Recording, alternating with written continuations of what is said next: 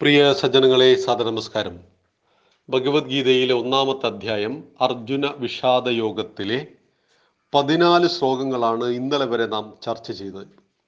ഇന്ന് നമുക്ക് ചിന്തിക്കേണ്ടത് പതിനഞ്ചാമത്തെ ശ്ലോകമാണ്. അതായത് പതിമൂന്നാമത്തെ ശ്ലോകത്തിൽ പറയുന്ന ഭീഷ്മാചാര്യർ സിംഹഗർജനം മുഴക്കിക്കൊണ്ട് യുദ്ധത്തിന് തയ്യാറാണെന്ന് പ്രഖ്യാപിച്ചുകൊണ്ട് ശംഖ് മുഴക്കുന്നു. തുടർന്ന് കുരുക്ഷേത്ര യുദ്ധഭൂമിയിൽ അനേക ശബ്ദ കോലാഹലങ്ങൾ നിറയുന്നു. അതിനുശേഷം അർജുനനും ശ്രീകൃഷ്ണനും യുദ്ധത്തിന് തയ്യാറാണെന്ന് പ്രഖ്യാപിച്ചുകൊണ്ട് ശംഖ് മുഴക്കുന്നു. ആ ശംഖിന്റെ പേരും ആ ശംഖ് മുഴക്കുന്ന രീതിയും കാര്യങ്ങളുമാണ് പതിനഞ്ചാമത്തെ ശ്ലോകത്തിൽ വ്യക്തമാക്കുന്നത്. പാഞ്ചജന്യം ഋഷികേശോ ദേവദത്തം ധനഞ്ജയ. പൗണ്ട്രം ധത്മൗ മഹാശംഖം. ഭീമകർമാവൃകോദര. പാഞ്ചജന്യം ഋഷികേശോ ദേവദത്തം ധനഞ്ജയ. പൗണ്ട്രം ധത്മൗ മഹാശംഖം. ഭീമകർമ്മ വൃകോദര. ഇന്ദ്രിയങ്ങളുടെ ഈശ്വരനായ കൃഷ്ണൻ പാഞ്ചജന്യമെന്നും അർജുനൻ ദേവദത്തമെന്ന ശംഖും മുഴക്കി. ഭീമമായ കർമ്മം ചെയ്യാൻ കഴിവുള്ള ഭീമനാവട്ടെ പൗണ്ട്രമെന്നു പേരുള്ള വലിയ ശംഖവും മുഴക്കി. ഇതാണ് ഈ ശ്ലോകത്തിന്റെ സാമാന്യ അർത്ഥം പറയുന്നത്. താങ്കൾ യുദ്ധത്തിന് തയ്യാറാണെന്ന് പ്രഖ്യാപിച്ചുകൊണ്ട് ഭഗവാൻ മുഴക്കിയ ആ ശംഖിന്റെ പേരാണ് പാഞ്ചജന്യം. എത്ര മനോഹരമായ പേരാണെന്ന് നോക്കൂ ഒരു ശംഖിന്റെ പേര് പോലും. ദേവദത്തം എന്നാണ് അർജുനന്റെ ശംഖിന്റെ പേര്. അപ്പൊ യുദ്ധത്തിന് തയ്യാറാണെന്ന് ഭീഷ്മാചാര്യർ ശംഖ് മുഴക്കി പ്രഖ്യാപിച്ച ഉടനെ തന്നെ മറുപടി കൊടുത്തു. അർജുനനും ഭഗവാനും ചേർന്ന് അവരവരുടെ ശംഖുകൾ മുഴക്കിയിട്ട് കൃത്യമായ മറുപടി കൊടുത്തു. ഇവിടെ യുദ്ധത്തിൽ അർജുനൻ തയ്യാറായിട്ട് തന്നെയാണ് പോയത്. താൻ യുദ്ധത്തിന് തയ്യാറാണെന്ന ശംഖും അർജുനൻ മുഴക്കിയിട്ടുണ്ട്.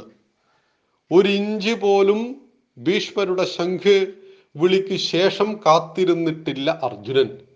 പിന്നെ അർജുൻ എന്താ പറ്റിയത്? എന്തിനാണ് അർജുനൻ പിന്തിരിഞ്ഞോടാൻ നോക്കിയത്? ചില ആളുകൾ പറയാറുണ്ട് ഞാൻ നേരത്തെ സൂചിപ്പിച്ചിരുന്നു സ്വന്തം ബന്ധുജനങ്ങളെ മുഴുവൻ കൊല്ലുവാൻ തയ്യാറായ അർജുനൻ അവരെ കണ്ടപ്പോൾ പറഞ്ഞു ഞാൻ ഇവരെ കൊല്ലില്ല. പിതാമഹനെയും ഗുരുവിനെയും എന്റെ അമ്മാവന്മാരെയും അച്ഛന്റെ ജ്യേഷ്ഠന്റെ മക്കളെയും ഒന്നും ഞാൻ കൊല്ലില്ലെന്ന് പറഞ്ഞപ്പോൾ ഭഗവാൻ പറഞ്ഞു കൊല്ലടാ കൊല്ലടാ എന്ന്. അങ്ങനെ എല്ലാവരെയും കൊല്ലിച്ചു എന്ന്. നോക്കൂ ഇവിടെ ശംഖ് മുഴക്കുന്നു അർജുനൻ. എന്തിനു തയ്യാറായിട്ടാണ് ശംഖ് മുഴക്കുന്നത്? അദ്ദേഹം യുദ്ധത്തിന് തയ്യാറായി ദേവദത്തം എന്ന് പറയുന്ന തന്റെ വിശിഷ്ടമായ ശംഖ് മുഴക്കിയിരിക്കുകയാണ്. ഈ ശംഖ് മുഴക്കുന്നതിലൂടെ ഞങ്ങൾ ഒരു ഇഞ്ച് പോലും പുറകോട്ടില്ല. ആരെ കൊല്ലുവാനും തയ്യാറാണെന്ന് പ്രഖ്യാപിച്ചുകൊണ്ട് ശംഖ് മുഴക്കിയ അർജുനന് പിന്നീട് എങ്ങനെയാണ് ഈ മനസ്സൊക്കെ മാറിപ്പോയത്? എങ്ങനെയാണ് അർജുനന്റെ മനസ്സിൽ സിമ്പതി വന്നത്? ഞാൻ സന്യസിക്കുവാൻ പോവുകയാണ് എന്ന് വരെ തുടർന്ന് അർജുനൻ പറയുന്നത് എന്തുകൊണ്ടാണ്? ഈ ചോദ്യങ്ങൾക്ക് നമുക്ക് തൊട്ടടുത്ത ശ്ലോകത്തിൽ വിശദീകരണം കിട്ടിക്കൊണ്ടിരിക്കുകയാണ്.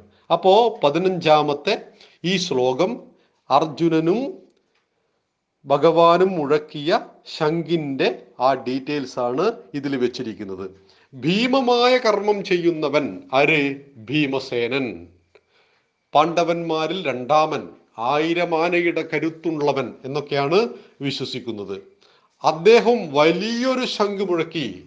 പ്രൗണ്ട്രം എന്ന് പറയുന്ന ആ ശംഖ് അദ്ദേഹം മുഴക്കി. എന്നിട്ട് പാണ്ഡവന്മാരുടെ പക്ഷത്ത് നിന്ന് ഭീമനാൽ രക്ഷിക്കപ്പെടുന്നു എന്ന് ദുര്യോധനൻ പറഞ്ഞു. പാണ്ഡവന്മാരുടെ സൈന്യത്തിന്റെ രക്ഷ ഭീമന്റെ കൈക്കരുത്തിലാണ് എന്ന് എതിർപക്ഷത്തുള്ള ദുര്യോധനൻ പോലും പറയുന്നുവെങ്കിൽ ഭീമന്റെ ശക്തി നിസ്സാരമല്ല. ഭീമൻ കരുത്തുറ്റവനാണ്. ഭീമൻ യുദ്ധത്തിൽ യാതൊരു കരുണയുമില്ലാത്തവനാണ്. ഭീഷ്മൻ ഒരു സത്യപ്രതിജ്ഞ എടുത്തിട്ട് ക്ഷമിക്കണം ഭീമൻ ഒരു പ്രതിജ്ഞ എടുത്തിട്ടുണ്ട്. അധർമ്മികളായ കൗരവന്മാരെ മുഴുവൻ കൊല്ലുന്നത് ഞാനായിരിക്കും.